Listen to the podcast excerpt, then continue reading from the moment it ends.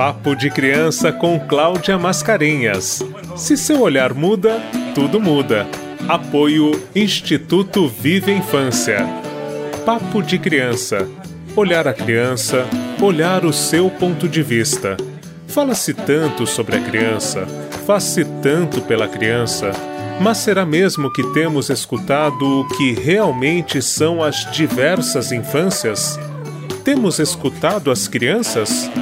O Papo de Criança com Cláudia Mascarenhas é uma oportunidade para falar sobre as diversas infâncias e da criança como criança, a partir de suas delicadezas e também suas chateações. Aí vem o Papo de Criança com a Cláudia Mascarenhas. Olá, eu sou Cláudia Mascarenhas e agora, no ano de 2021, nós vamos continuar com o nosso Papo de Criança.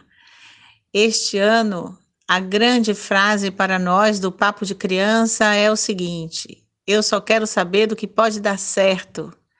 E eu espero que vocês gostem do planejamento que a gente fez para o ano de 2021.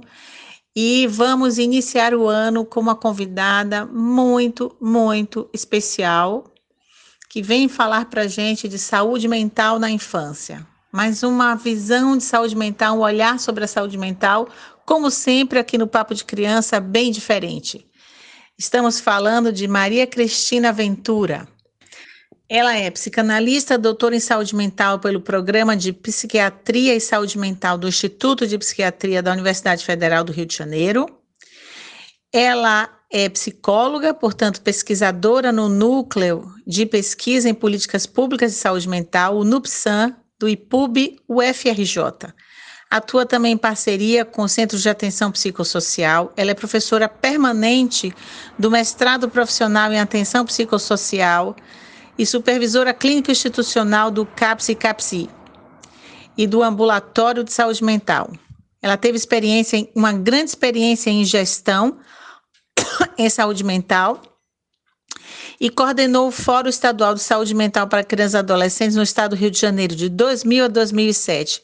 Foi consultora do Ministério da Saúde nessa área de saúde mental da infância e do adolescente de 2000 a 2010, fazendo um realmente um trabalho magnífico nessa área. E é isso. Vamos escutar um pouco da nossa Cris Ventura. Tá bom. Primeiro, antes de tudo, Cláudia, minha querida Cláudia, que eu tenho uma grande admiração. Obrigada por estar aqui, por ter me convidado. Né? Vamos ver se eu posso contribuir. Queria agradecer muito ao Papo de Criança, né? que ano passado, num ano tão difícil, num tempo tão difícil, alegrou o coração da gente. Queria agradecer as crianças também que estão aqui, a Luísa, que está aqui é, com a gente para essa oportunidade. Olha só, conversa, essa conversa é uma conversa importante e, na verdade, uma conversa difícil, né? Mas eu adoro essa música aí que você escolheu, da onde você recortou a frase, né? Eu só quero saber do que pode dar certo. E eu vou dizer assim, não tenho tempo a perder, né? Que é a sequência da, da frase na música. eu me sinto assim hoje em dia um pouco pela idade, pelo tempo, por tudo, né? Não tenho tempo a perder, não temos tempo a perder. Acho até que isso deve ser um lema nosso, né? De todos nós que defendemos é, democracia, participação, dignidade humana, cidadania, direito das crianças. Não há tempo mais a perder. Então, vamos lá, muito boa, muito boa a provocação. Eu, eu você já falou, eu sou Cristina Ventura, eu trabalho há 33 anos, na verdade, na, na saúde pública, na saúde mental pública, acompanhei aí a trajetória brasileira, né, de mudança de modelo, de que antigamente era lá coisa dos hospícios, para uma tentativa de cuidado em liberdade, um grande esforço super participativo. É, já trabalhei com gestão de saúde pública, já fui consultora do Ministério da Saúde, eu sou psicóloga de formação psicanalista, Uh, e meu trabalho hoje na área pública é todo ligado à universidade. Né? Eu, tô na, eu sou da UFRJ, eu trabalho no Núcleo de Pesquisa de Política Pública de Saúde Mental, nome grande, que a gente chama de NUPSAM, que é ligado ao Instituto de Psiquiatria da Federal do Rio de Janeiro. E estou lá há muitos anos, mais de 20, E o que faço é uh, continuar, de alguma forma, através da formação, ensino, pesquisa uh, e, e, vinculação e extensão, né, a vinculação com a rede, com a rede pública, é, lutar pelas mesmas coisas que sempre lutamos em todas as nossas frentes de, de trabalho e ação em nome da saúde mental pública de criança e adolescente. Meu trabalho é mais voltado para a questão da, da, da, política pública de saúde mental, mas com foco na organização de. A gente chama de sistemas de cuidado, né? Organizar a pergunta, que é uma pergunta que a gente se fez, começou a respondê-la e aí, em 2016, a gente interromper, mas a gente está tentando fazer de outro jeito, que é como montar redes de cuidado para as questões da saúde mental de crianças e adolescentes, como responsabilidade do Estado brasileiro, mas é, como somos todos operadores, vocês, é o Vive Infância, que é parceiro também, né? é, os outros setores, saúde, assistência social, direitos, educação, bem, essa galera toda, como montar uma rede que cuidasse dessa garotada, considerando aquilo que até então, isso começou só no século XX, né? O século, oh, no final do século XX, começo do século XXI, desculpa, o, o século XX inteiro, o país como política proposta, ele nem pensou que criança, adolescente podia sofrer, se angustiar, é, se transtornar, não como transtorno diagnóstico, mas como, como experiência, né? ficar aflito, é, buscar modos de dizer próprios a ela, para um, um pouco realizar aquilo que, como política pública no nosso país esqueceu ao longo do século XX que uma criança é um humano. Ele integra, né? As crianças integram, parece óbvio que eu vou falar, mas não é em termos de política pública, né? Integram a condição humana. Eles não são um ser extraterreno que vão se desenvolver. Aí, quando são plenos, a gente chama de sujeitos plenos, desde sempre. Isso parece estranho, mas o país não pensava nisso. O país, quando um menino tinha problema, não sei o que, dizia, ah, então, eram termos lá antigos, né? Então tem problema, então é deficiente, deficiente como um termo mais pejorativo de, de não ser Era um país capacitista que olhava a criança dizendo assim: nada do que ela faz tem muita razão de ser. Quando ela crescer, a gente presta atenção nela. Agora a gente educa, disciplina, corrige, é, adequa, etc, etc. O trabalho da saúde mental pública, que eu participei, veio fazendo, era pensar totalmente diferente disso. Era dizer assim: não, criança é gente. Criança, parece estranho, criança é gente, criança está na condição humana, criança também sofre, padece, faz isso, é, quer, né, quer participar ela, ela, ela tem o que, o que dizer, mesmo que ela não fale, ela tem o que dizer. Né? Um ser de linguagem, como todo mundo. E, em sendo assim, o país tem que pensar outro jeito de cuidar delas quando elas estão sofrendo muito. E elas podem sofrer muito porque elas têm problemas mais graves, mesmo uma criança pode ter. Elas sofrem muito porque o encontro com a vida, com os amigos, com a escola, com o mundo grande, e às vezes o encontro com aquele que é chamado de pai e mãe dela, ou quando não tem pai e mãe, etc. O encontro com as coisas do mundo, às vezes fazem sofrer, faz sofrer, né? Muito também, e também uma criança.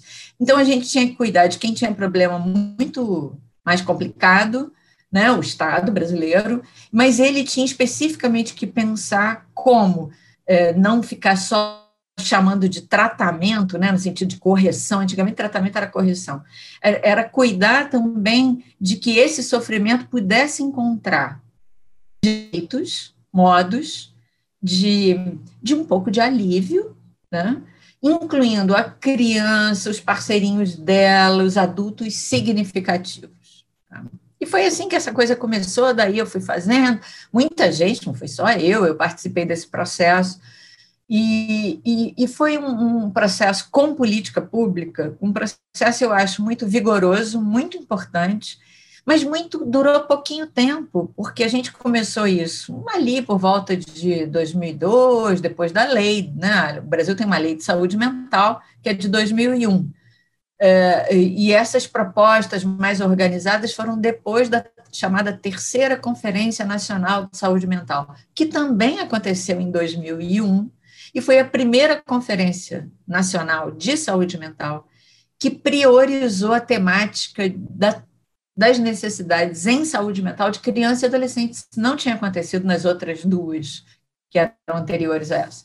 Então, a partir disso, começou. Quer dizer, de 2002, vamos botar aí a 2016, são 14 anos. Não é pouco tempo mas como política pública, é muito pouco tempo. Né? O Brasil é enorme, muito diverso, tem muitas crianças, muitas infâncias, muita desigualdade, muito, muita, muita, muita diferença. E essa diversidade é rica, por um lado, mas essa diversidade para organizar essas redes, ela é complexa, ela é problemática nesse sentido. Né? Então, a gente estava ensaiando isso, veio um abalo ao processo democrático brasileiro, que foi efetivamente interrompido é, em janeiro de 2019, com um, um novo governo que está aí, que pensa diferente, quer fazer outra coisa com o Estado, aí é outro problema, não é o caso da gente conversar sobre isso. Nesse processo, a gente não foi só pensando, né? É, foram sendo feitas, tem experiências, vivências. E, e, aí eu vou falar um pouco de onde eu participei, porque isso foi feito em muitos lugares, por muitas pessoas, e a diversidade do Brasil também mostrou uma diversidade nessas experiências. O Cris, é, é, é, mesmo... É, antes de você começar a falar dessas experiências que você participou, né, é, eu queria que você voltasse um pouquinho, porque pode ser que tenha muita gente que escute aqui o Papo de Criança e que não tenha ideia, por exemplo, do que é uma conferência nacional, né? Do que da importância disso e o que, que pode acontecer quando isso não, é, não existe mais, né? É, é, em, em, relação ao que pode dar certo, isso também está nesse processo, né? É, você podia falar isso para a gente? Sim, vou tentar falar um, rapidamente e vou tentar ser clara com isso, que é o seguinte, só um, um, um, primeiro, uma primeira reflexão sem a Conferência Nacional de Saúde Mental. É o seguinte, quando o SUS foi criado, foi a partir da Constituição né, de 88, que a gente chama de Constituição Cidadã, né, era assim, temos que fazer um novo país, esse país precisa ser um país democrático, sólido, vigoroso, de, é, é uma das, quando o SUS foi criado, ele foi criado a partir de um princípio que é muito importante, que é o princípio da participação, tá? Com a ideia é o seguinte: política pública, que não é política de governo direto, tem uma diferença. Uma coisa é política pública, outra coisa pode ser política de governo. Tá? A política pública é aquela pauta, aquela agenda, aquele tema, aquele problema que a sociedade civil organizada, junto com o Estado, que é representado através de suas instituições, no nosso caso, e órgãos, no nosso caso, da saúde, saúde mental, é, era o Ministério da Saúde, Secretarias de Estado de Saúde, município. Então, é o Estado representado por suas instituições, junto com a sociedade civil organizada, envolvendo é, sindicatos, frentes, organizadas, movimentos sociais, é, universidades, etc., etc., eles, eles se juntam para a partir de um problema comum. Né? A primeira Conferência Nacional de Saúde Mental, ela, o problema era o seguinte: esse país é um grande manicômio, tem 100 mil leitos psiquiátricos, e é verdade, tá? Antigamente é, se, é, o país já chegou a ter 100 mil leitos psiquiátricos. A pessoa tinha um, qualquer problema, era adulto, é, internava no hospício. Então, problema, qual foi o primeiro problema? Assim, esse país é um grande hospício, isso não está resolvendo nada, isso não ajuda ninguém, isso não é terapêutico.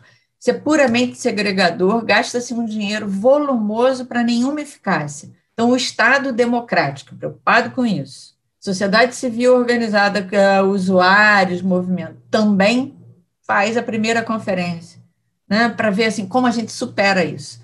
Ah, o primeiro tema foi X, o primeiro, o segundo tema anos depois foi Y. Na terceira conferência, que foi 2001, ela foi feita depois de promulgada a Lei da Saúde Mental Brasileira, que é a Lei 10.216, onde se diz o seguinte: é, é, defende o cuidado e liberdade, defende o direito das pessoas com problemas mentais, porque as pessoas com problemas mentais antes disso não, tinha, não tinham direito, não eram considerados cidadãos não eram considerados cidadãos. Como as crianças não eram consideradas cidadãs, né? porque não, não partilhavam do contrato social. A, a, a, com, com a lei que a gente chama do movimento da reforma psiquiátrica, o, a afirmação era: a pessoa pode ter problema mental, isso, mas é um cidadão, tem direitos, tem que ser tratado com dignidade, e tem a sociedade precisa ir ampliando seus, eu vou falar uma palavra estranha, cabimentos. Né? Antigamente, o louco não cabia né, na sociedade, ficava no hospício. Então, ele, a ideia é, precisa ir, cabendo. Então, a sociedade também, que o louco tem que, lá, a gente ajuda lá para o cara suportar a vida, bababá, mas a sociedade tem que ir ampliando seus cabimentos. É um processo sem fim. Sempre haverá aquele que não cabe ainda e a gente vai, como agora, outras pautas. Com isso, com isso, em 2001, a pauta era: temos uma lei, vamos avançar. A gente já fez algumas coisas aqui no país. O que está faltando? Faltava muita coisa, e naquele momento foi muito importante uma afirmação dizendo assim: a saúde mental pública, até hoje, 2001, não pensou no problema das crianças e dos adolescentes. Vocês sabiam que criança e adolescente também tem problemas? Não é da loucura só, é do sofrimento. E que o Estado tem responsabilidade e deve cuidar delas, defendendo que elas são sujeitos, cidadãs e cidadãos, e tem que ser tratado com dignidade, e toda essa pauta.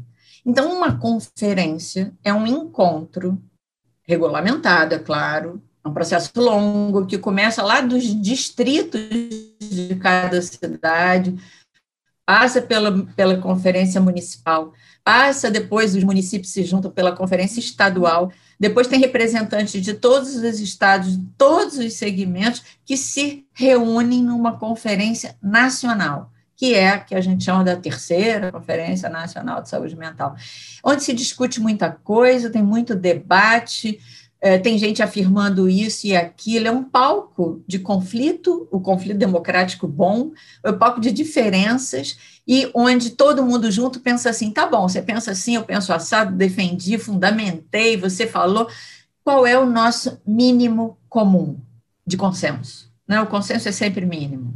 Naquele momento, 2001, em relação a criança e adolescente, o consenso mínimo foi: temos que criança também sofre, criança é sujeito de direitos e a gente chamou na época de sujeito psíquico, que parecia uma também uma coisa assim, ah, mas que obviedade. Mas no, no campo dos debates políticos não era óbvio, porque parecia que criança não era sujeito, era um serzinho em desenvolvimento que ia aprender a ser gente para quando chegasse a maturidade ele virar humano cidadão. E a gente falou, não, é desde lá, é assim. Foi começando devagar. Então, uma conferência, para resumir, é um dispositivo do Sistema Único de Saúde que reúne Estado e sociedade, seus diferentes representantes, para construir a agenda de trabalho do Estado para o tempo depois. Então, o Estado, ele, na verdade, ele é chamado a executar, ele é um executivo, aquilo que esse, que esse, que esse, que essa diversidade toda deliberou como necessário para que ele cuide dos seus cidadãos e cidadãs. Compliquei? Acho que deu, né? Ah, ótimo. Tá ótimo. Ou seja, é muito lindo seja, ouvir isso, hein? É, ou seja, um governo, um governo precisa executar as políticas públicas que ele não decide no gabinete dele. Quando ele decide no gabinete dele, ou só com seus pares, que conferência junta pares e ímpares, né, gente? Não é isso? É a diversidade da sociedade. Quando um governo só decide no seu gabinete, ou só com seus pares, ele está falando, ele está fazendo política de governo, mas não política pública. Ele está impondo uma agenda que ele não ouviu a sociedade organizada, ele não ouviu os segmentos organizados. A gente chama isso de grupos de interesse, tá? É, é esse nome para a sociedade civil organizada. Então é isso. Então foi isso que aconteceu. Naquele momento, a, a, aquela terceira conferência falou: vamos cuidar dessas crianças, e o governo de então, 2001, 2002, né? A conferência foi em dezembro de 2001 em janeiro de 2002, era o governo, e se disse para o governo assim, ou seu Estado, ou seu governo, a gente quer que seja feito isso, isso, isso, isso, isso, que não foi a gente que decidiu, foi a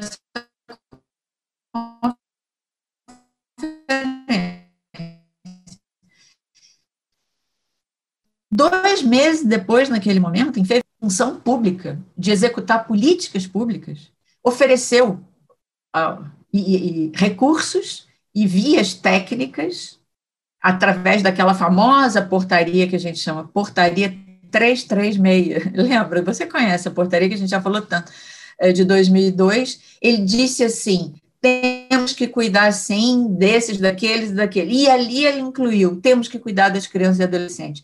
Não dá para fazer tudo no primeiro mês, no primeiro tempo, então vamos priorizar os casos mais graves e complexos. Foi uma escolha ética tá? que a própria conferência indicou. Não dava para cuidar de todo mundo, mudar tudo em um ano. Isso é uma ingenuidade, né?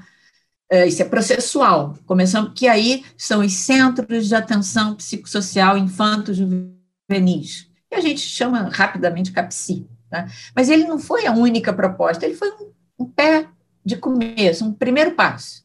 A ideia era começar ali com ele, mas a política de saúde mental de criança e adolescente é fundamentalmente uma política que a gente chama, o nome é estranho, intersetorial. Que é o quê? No frigir dos ovos. A gente pensa assim, criança é um ser intersetorial. Por quê? Porque criança, não há criança sem o outro, não é isso? A gente na psicanálise fala isso. Né? E frequentemente, dentro do, da comunidade psicanalítica estrita, que é só uma comunidadezinha, ela não é a verdade da vida, é, é a gente acha que o outro é quem cuida, é o pai, a mãe, sei lá quem cuida. Sim, é. Mas no campo da política, a gente diz o seguinte: não há, a criança não se constitui, ela não, ela não, ela não vai adiante sem instituição. Olha o que, que eu estou falando, que é doido, né? Esse é um raciocínio complexo, entrei no caminho complicado, vou tentar ser simples. Essa, né, a, não há criança sem outro, sem o outro social, sem o outro. É, né, ela precisa, a família é uma instituição, a escola é uma instituição, a saúde é uma instituição, uh, sei lá, blá, blá, blá. Nesse sentido, cuidar de uma criança e cuidar em liberdade, porque ela é sujeito, porque ela é cidadão, a gente sabia que a gente da saúde mental não podia fazer isso sem os demais. Há uma responsabilidade, havia, né? Uma, há uma responsabilidade que é nossa da saúde mental. Nós somos operadores no campo da política pública. A saúde mental tem um mandato público muito específico, que é não recuar jamais né, de que alguém é, é, um sujeito. Na verdade, o nosso, nosso, nosso mandato público é o mandato da clínica, mas não é uma clínica daquela da cura, né? A gente chama de clínica ampliada, que tem que ser feita com muita gente, com o, uso, com o usuário, a família dele, etc. e tal. A criança, cuidar de uma criança significa, inevitavelmente, ou ela, ela própria, as pessoas ouvem muito mal as crianças, ou ficam brincando só num jeito de brincar para se distrair, para ver se adivinha da brincadeira da criança em alguma coisa, que é uma maluca. Então, a gente tem que ter a criança, quem cuida dela, o, o, caminho por onde ela passa, a escola dela, a pracinha dela, a família dela, os vizinhos dela. Isso é que é cuidar em nome do Estado democrático. Tá? Então, ela é intersetorial. Então, o CAPSI começou, ele é intersetorial, deveria ser, é, mas dali para ele, a ideia era criar territórios psicossociais, porque a gente chama a nossa clínica de clínica psicossocial, tá? feita por muitos, com muitos, mas que tem régua, compasso, tem direção, não é uma experimentação livre. Aí começamos e fomos. Mas então, essa era a proposta. É, eu posso falar um pouco assim de experiências, claro, eu muito situada, eu estou no Rio de Janeiro, né? Isso não representa tudo, e, e, tem coisa muito mais interessante acontecendo até fora daqui, é, de um cantinho ali que eu trabalho, né? que é a coisa que mais me chama atenção, assim, que eu acho muito importante, é, é é que hoje em dia, e eu vou falar mais recente, hoje em dia, isso já tem cinco anos, né? A gente tem tentado avançar em nome dessa saúde mental pública de criança, avançar na construção do que a gente chama de territórios psicossociais, mas colaborativos. O que, que esse nome quer dizer? A gente. Re... Primeiro, saúde mental não se faz assim com multidão. Tá? a gente vai organizar as redes, os modos de cuidar em pequenos, que a gente chama pequenos territórios. Por quê? Cada quem vive no asfalto, eu moro em Copacabana, por exemplo, no Rio de Janeiro, que é um bairro muito interessante, porque ele é um bairro de asfalto, ele é um bairro conhecido aí no mundo todo, né? Copacabana, Princesinha do Mar, mas tem dentro dele é, algumas comunidades, favelas, com vidas muito empobrecidas, muita violência, e a gente acabou descobrindo que há muita violência no asfalto também, vidas devastadas, né, vidas, é, vamos dizer assim, com, muito, com muita dor, sofrimento e violência. Mas, bem, nesses territórios, então, Copacabana seria um território, mas dentro de Copacabana teriam vários territórios. Como é que a gente constrói essa rede para cuidar dos meninos e das meninas?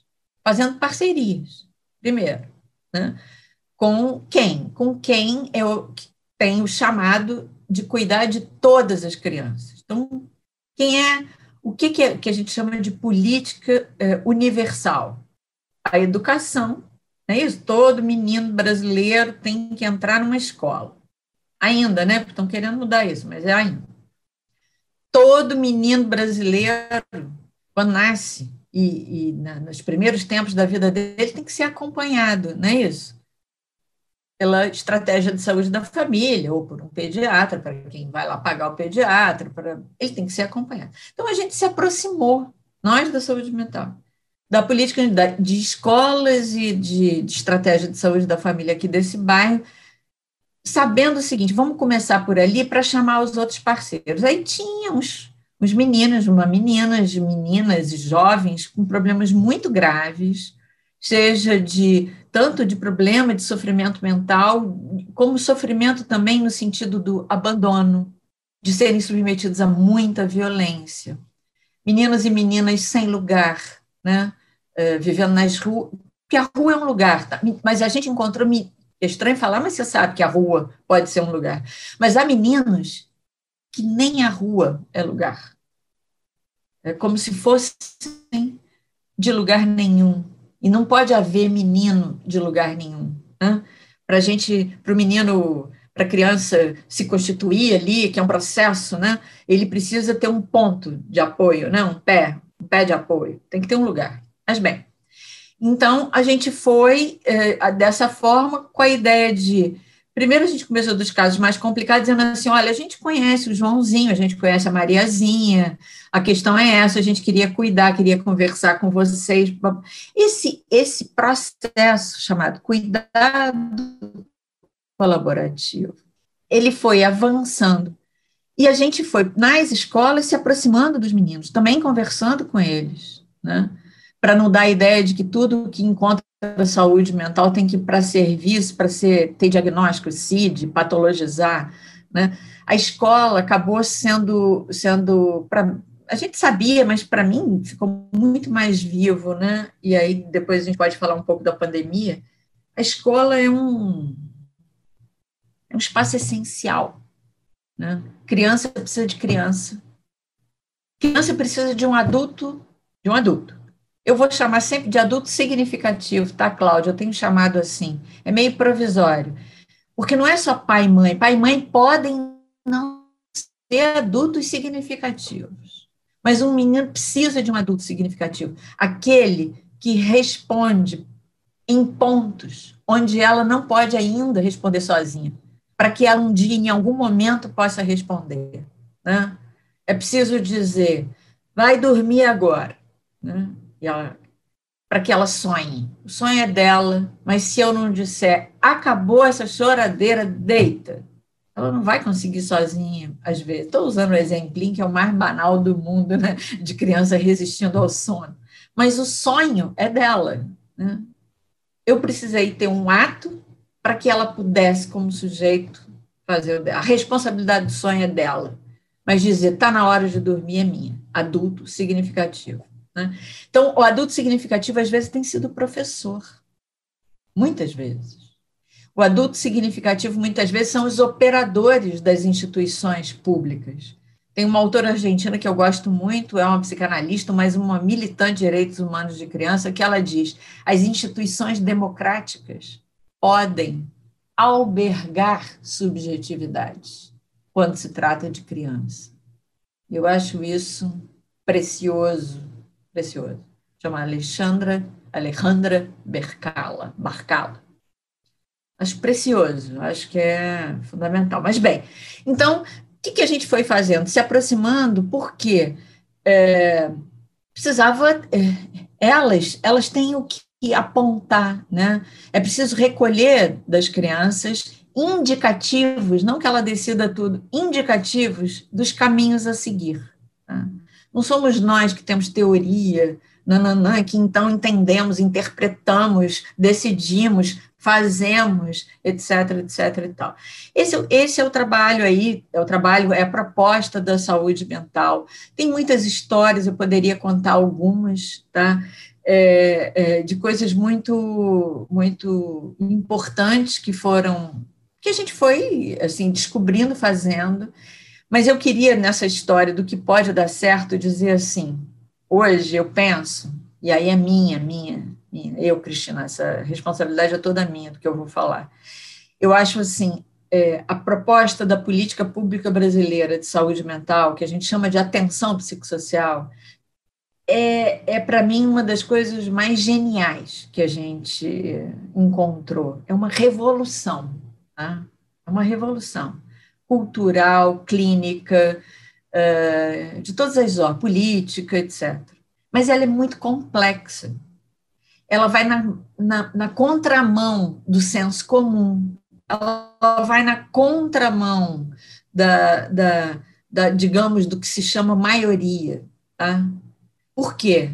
Porque a história brasileira é aquela de né, escravocrata colonizada, não sei o quê, mulher sem lugar, criança não vale nada, ah, bem, não vou falar.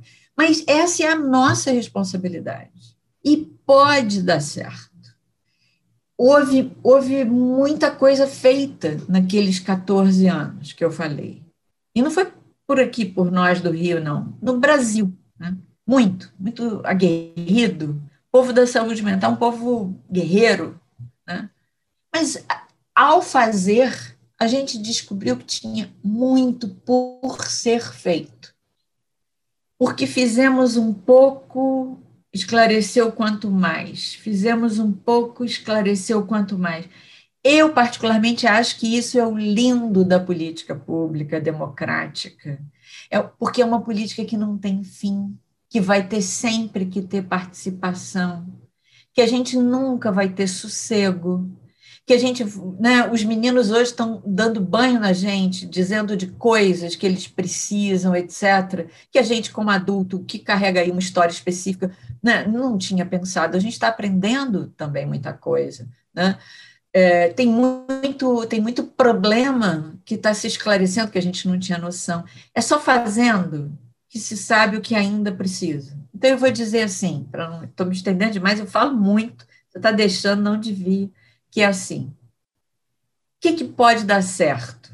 Eu acho que a prática colaborativa, a troca, a comunicação facilitada entre os setores e os meninos, a comunidade, é, sentar na, quando podia na beira da calçada ali da comunidade e ouvir como eles vivem, o que acontece, conversar com um com o outro, com o homem da padaria, com a beirosca, com o garoto, com o que está na rua, com o que está na escola, tá, tá, tá, tá, tá, tá.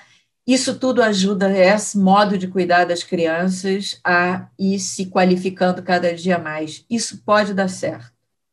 Mas a gente não tem tempo a perder. Veio veio uma mudança no Estado brasileiro, né, na sua configuração, no seu modo de fazer né, política. Hoje, a política de governo, as políticas públicas estão sem lugar. Tá? E houve uma pandemia. Eu prefiro, Cláudia, tenho, isso tem me aliviado. A pandemia também, a, a pandemia no Brasil, para mim, é uma experiência devastadora para você, eu acho que para todos nós que temos um pouco de, de, de, sensibilidade nesse sentido de, de saber o que podia ter sido feito e não foi. Né? A gente conhece o SUS, sabe? sabe? Eu, eu fui consultora do, do, do Ministério da Saúde por 10 anos. Né? É, sei que podia estar tá fazendo muita coisa diferente, mas bem, é, eu, eu tenho me aliviado pensar que a gente viveu um mundo, houve uma ruptura simbolizada aí e efetivada pela pandemia. Estamos um outro mundo. Tá? Um outro mundo que não é todo novo, não é uma tábula rasa. A gente chega nesse mundo com bagagens, mas muito da nossa lente de ler não lê mais. Ela não tem a fineza, né? ela não tem a acuidade. Mas é com isso que a gente vem. Né? É, é, é, é, o nosso bloco, né? A gente chega assim. Como a gente não tem tempo a perder, eu tenho pensado o seguinte: o que, que pode dar certo? O que pode dar certo, vou falar uma frase que parece contraditória. O que pode dar certo é radicalizar a atenção psicossocial nos seus detalhes. Por quê? O modo de fazer, os desafios, os problemas que a gente está enfrentando e vai enfrentar, certamente serão novos mas os fundamentos da atenção psicossocial. Uma criança é um sujeito, cuidar tem que ser em liberdade, isso tem que ser feito sempre coletivamente, por muitos, sem, é para todos, um a um. Esse é meu lema, né? Política pública para todos, um a um. Isso, isso tem que ser radicalizado, mas sempre pensando todos. Esse negócio, o cada caso é um caso, isso não está resolvendo. Cada caso é um caso, isso é minha obrigação clínica. Mas na hora de eu pensar, eu preciso pensar para muito além daquilo. Senão não é política pública, vai ser política privada. Né? Isso tem que ser radicalizado. Radicalizar nesses detalhes. A gente não vai, como Joana Dark, enfrentar essa destruição toda sozinho. Né? Isso é um longo processo, o Brasil vai ter que se é, vai ter que é, reinventar a democracia dele e ele vai reinventar certamente. Mas, por hora, a gente precisa continuar fazendo. O papo de criança é uma radicalização nesse sentido. Né? É, diga aí, diga aí você. Né? Eu agora sou uma adulta aqui falando, mas diga aí você, criança. É preciso. É, ela tem voz, ela tem. Não é dar o lugar de fala, é dar o lugar de ouvir. Né? O que a gente precisa é ouvir, a gente não dá fala, ela fala, a gente é que tem que ouvir. Isso é radicalizar. É, a gente continua o cuidado colaborativo virtualmente, mas tem uma parte da minha equipe que está indo para a rua acompanhar os meninos na rua. Eu estou velha, ainda não tomei as duas vacinas, estou tentando me preservar, mas estou doida para ir. É, vai, senta lá, vem aqui em Copacabana a gente faz reunião semanal com as escolas. Fiz um grupo virtual com alunos do nono ano, ano passado, que iam terminar o, o, a história escolar deles sem encontrar os amigos, né? Porque a pandemia começou em março, sem encontrar os professores, sem ter o símbolo de uma formatura, de uma festa, é, sem saber que país é esse, sem saber, aluno de escola pública, sem saber se o pai, a mãe ou quem cuidava deles ia conseguir matricular em outra escola, se ia ter vaga no ensino médio público e se ele ia ter dinheiro para estudar em outra escola ou se ele ia ter que seguir a história de parei por aqui, vou catar latinha para ajudar minha mãe a comprar arroz. A gente fez um encontro com eles virtual por nove semanas e achei interessantíssimo, aprendi demais, e aprendi demais porque eles falavam escrevendo. Porque não tem vídeo, não tem pacote de dado que suporte vídeo, isso é coisa da gente. Né? Mas eles queriam fazer. Tinha que ser muito tarde da noite para usar, às vezes, o único celular que tinha na família. Né? Mas eles escreveram, eles escreveram coisas importantíssimas do que estavam sofrendo, do que como estavam se virando, como não conseguiam se virar em alguns aspectos, da falta que fazia a escola, da importância, do que não suportavam, do que suportavam. Eles foram fizeram um vídeo entre eles depois, um cara lá ajudou a eles, como uma festa de formatura, que foi a nossa proposta com promoção de saúde mental. É isso, um pouco falei demais, me corta, me pergunta. É muito difícil, Cris, interromper o que você fala, porque eu acho super. Eu ficaria horas aqui ouvindo, realmente é muito bacana. Eu queria que você trouxesse para a gente, assim, se você lembra de algum fragmento né, é, é, desse tempo é, de 14 anos, não é isso que você é, é, conta aí? Um ou outro fragmento significativo que vem à sua memória é, para poder exemplificar, se, né, se for o caso, se você achar aí algum deles, a, a, o que você chamou de revolucionário, né? Assim, é, porque esse, isso que você falou agora, esse, esse fragmento que você me contou agora, que todo mundo vai escutar, eu acho revolucionário, né? É, e, é, eu, queria que você, se você lembrasse de algum fragmento que para você foi impactante, que você queira compartilhar com a gente. E a outra coisa que, enfim, ficou para o final, né, praticamente para o final, é assim, é, que tem todo mundo está falando muito que a quarta onda seria a quarta onda da saúde mental, e a, e a, a saúde mental é uma quarta onda, enfim, as, as crianças estão sofrendo, aí, aí chama os profissionais para falarem da saúde mental, enfim. Afinal, Cris, como você é, pode conceitualizar, enfim, ou como você pode é, é, indicar para a gente o que é isso que tem sido chamado, não, mas o que você pensa, né, como realmente o que é a saúde mental na infância, a saúde mental de uma criança ou de um jovem. Acho que para mim ficaram essas duas. Como fragmento, eu, engraçado, eu podia falar de, de algum caso que eu acompanhei, ou acompanhamos aqui, blá, mas sabe quando você começou a falar de revolucionário? Foi para mim, não sei se vai ser para vocês. Não foi, eu, foi uma experiência que eu participei como convidada, mas eu assisti lá, participei ao vivo, tá? Foi em São Paulo. Eu gosto muito de muitos CAPSI, do trabalho de muitos CAPSI, de, de, de de São Paulo, e Minas também, coisa e tal, mas esse negócio de São Paulo me ficou na cabeça, que eh, era um evento grande, tá? E uh, sobre saúde mental de criança e adolescente. E era um auditório grande, tinham mais ou menos 60 meninos e meninas jovens, usuários dos, dos serviços de saúde mental, dos CAPSI, participando, que falaram Aí levantava, que aí às vezes é autista, menina, que ele levanta, bate na cabeça, não sei o quê, e de, propuseram coisas, criticaram, tinham o que, o que reivindicar ali era uma coisa de serviços, né? Reunião de serviços. Eu achei, aquilo me emocionou, eu chorava, porque eu choro nessas coisas. Porque eu sou velha, estou nisso há muito tempo, né?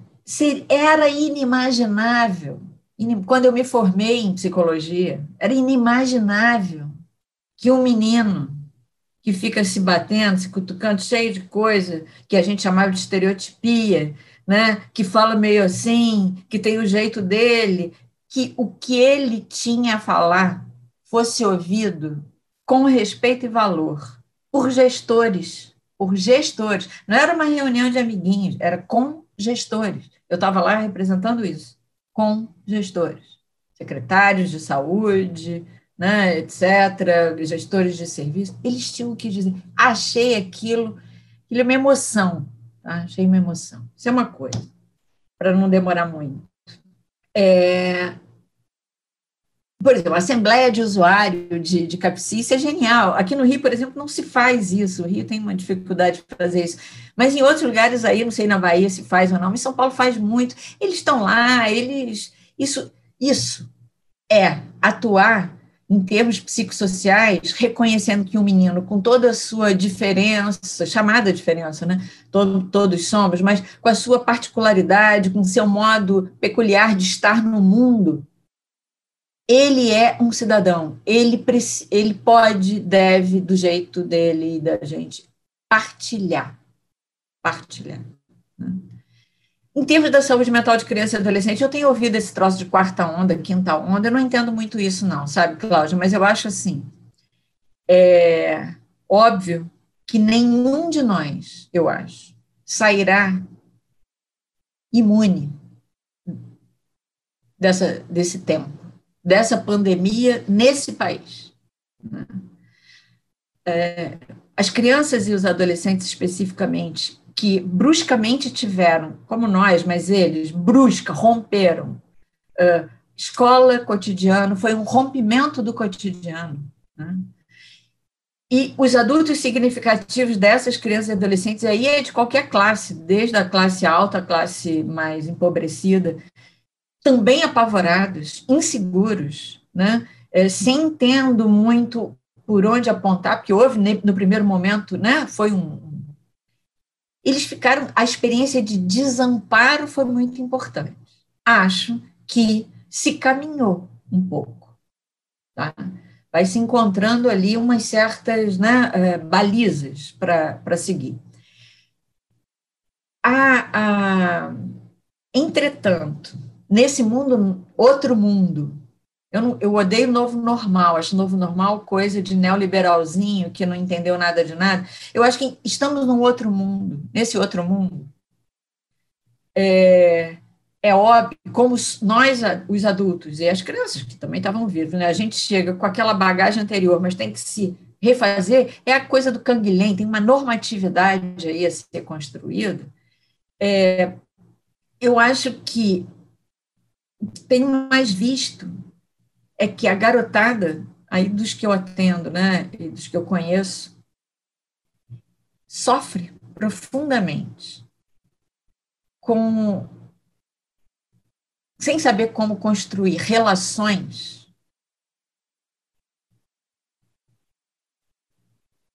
diretas que uma criança precisa de criança, criança precisa de adulto, criança precisa do pulsar do mundo. Né? A escola organiza não só o tempo, como as, também as subjetividades. A escola organiza o ir e vir, a escola e os lugares, né? o ir e vir, o exercício de separação e de retorno ao adulto significativo, né? a confiança de que pode ir e voltar isso tudo está abalado. Então, assim, há consequências? Óbvio que há, mas há para todo mundo. Então, é, eu acho um falso debate tipo, tem que abrir a escola de qualquer maneira para salvar a saúde mental de criança e adolescente. De qualquer maneira, se abrir de qualquer maneira, não vai melhorar nada, porque o adulto significativo que vai cuidar dela ali, o professor, está abalado, inseguro, sem salário, sem condição. Então, sim, há um, uma questão de saúde mental. O sofrimento social é sofrimento mental, muitas vezes. O desamparo social incide na saúde mental. E nenhum de nós vai poder resolver essa questão sozinho. Uma criança não poderá. Não venha me dizer que ela tem que encontrar dentro dela, sozinha, formas disso. Isso vai ter que ser coletivo, isso vai ter que ser comunitário. Tá? E aí eu não sei se é quarta onda ou quinta onda, primeira onda, eu não sei, mas eu sei que isso está aí. Isso é uma urgência.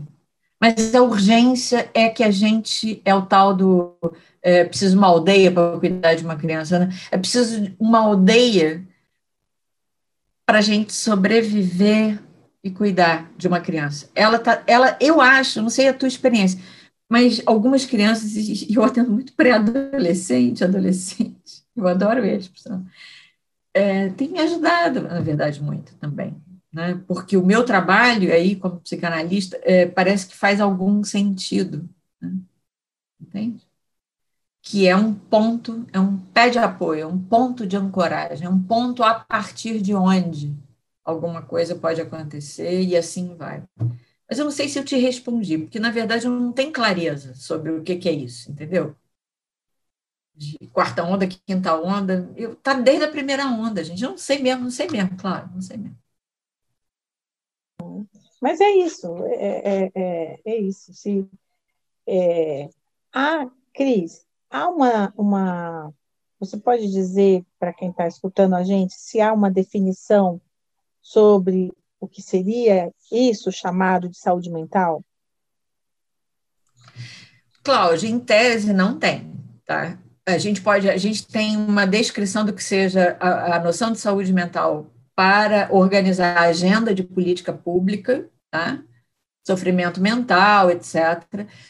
E, e, tem gente que usa saúde mental como contraponto de doença mental. Não é o nosso caso, mas isso está na sociedade, né? é, é, tem saúde mental quem não tem doença mental, como se fosse um, apenas o contraditório do, da doença. Não serve também. O que, que é saúde mental de criança e adolescente? Eu não tenho definição, mas eu gosto muito. A mim me ajudou muito um, a um autor. Ele trabalha, na, ele é indiano, mas ele está na Inglaterra. Ele é um, um psiquiatra uh, defensor de saúde pública, das democracias, etc., ele chama Vikram Patel. Ele é um estudioso de estudos duros, de, de epidemiologia também, etc., mas ele é um cara que defende muito saúde pública, etc. E ele, ele tem uma coisa mais ou menos assim: ele diz. É, saúde mental de criança é, pode ser ligado à possibilidade de uma criança experimentar experiências de pertencimento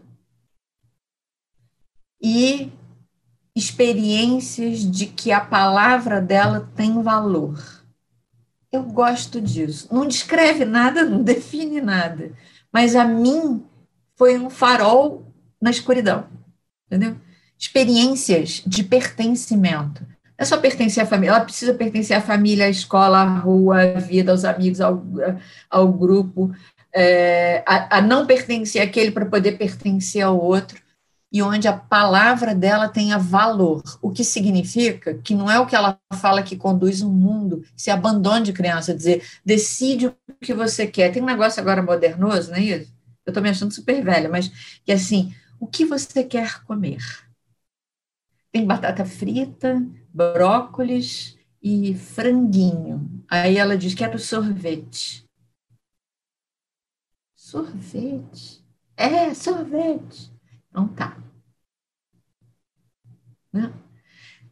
A palavra dela tem valor porque a gente vai ouvir ela dizer que era o sorvete e a gente vai dizer bacana que você gosta de sorvete, mas agora você precisa escolher outra coisa. Sorvete virá depois.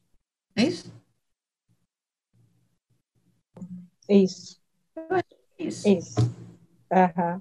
É isso, muito, muito, muito bonito, Cris, tudo que você falou para gente e que nessa, nesse farol que você aponta como sendo a possibilidade de uma saúde mental, né? Que está incluído durante toda a sua fala, estava incluído que é saúde mental, né? Que você falou. A saúde mental é a escola, a saúde mental é a comunidade, Saúde mental é a rua, saúde mental é o acolhimento, saúde mental é criança junto com criança, Né? Saúde mental são os adultos significativos, saúde mental é assistência de todas as. É, dentista, é, enfim, pediatra, é o colega, enfim, tudo isso que você disse que está na assistência à, à, à criança e no cuidado integral e colaborativo é saúde mental. Você, você passeou por todos esses temas, né? É, falando do que é saúde mental. Então, é muito, muito bacana que a gente possa ampliar essa ideia, né, é, de que é, a saúde mental ela é contabilizada pelo conjunto de sintomas ou de sinais que uma criança pode trazer, né? É, enfim, como a política pública ela incide diretamente na saúde mental, mas diretamente mesmo, né?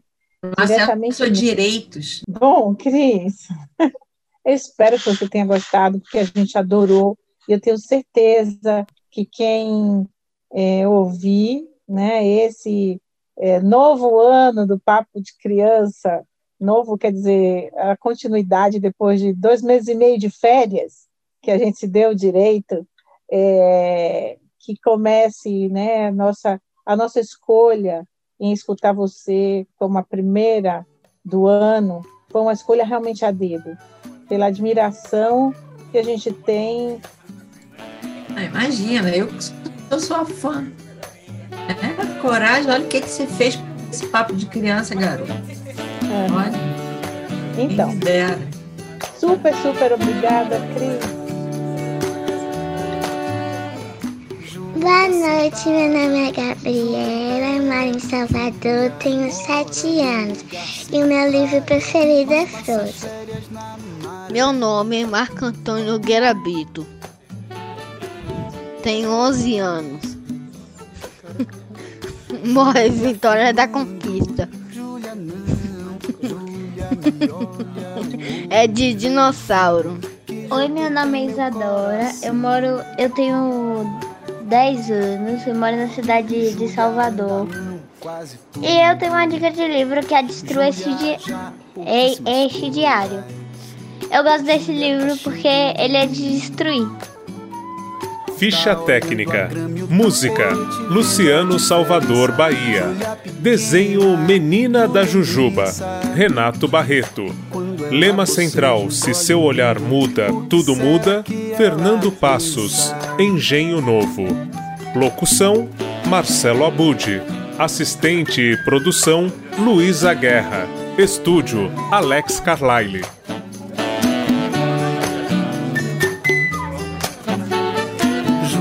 Sentada, Júlia em pé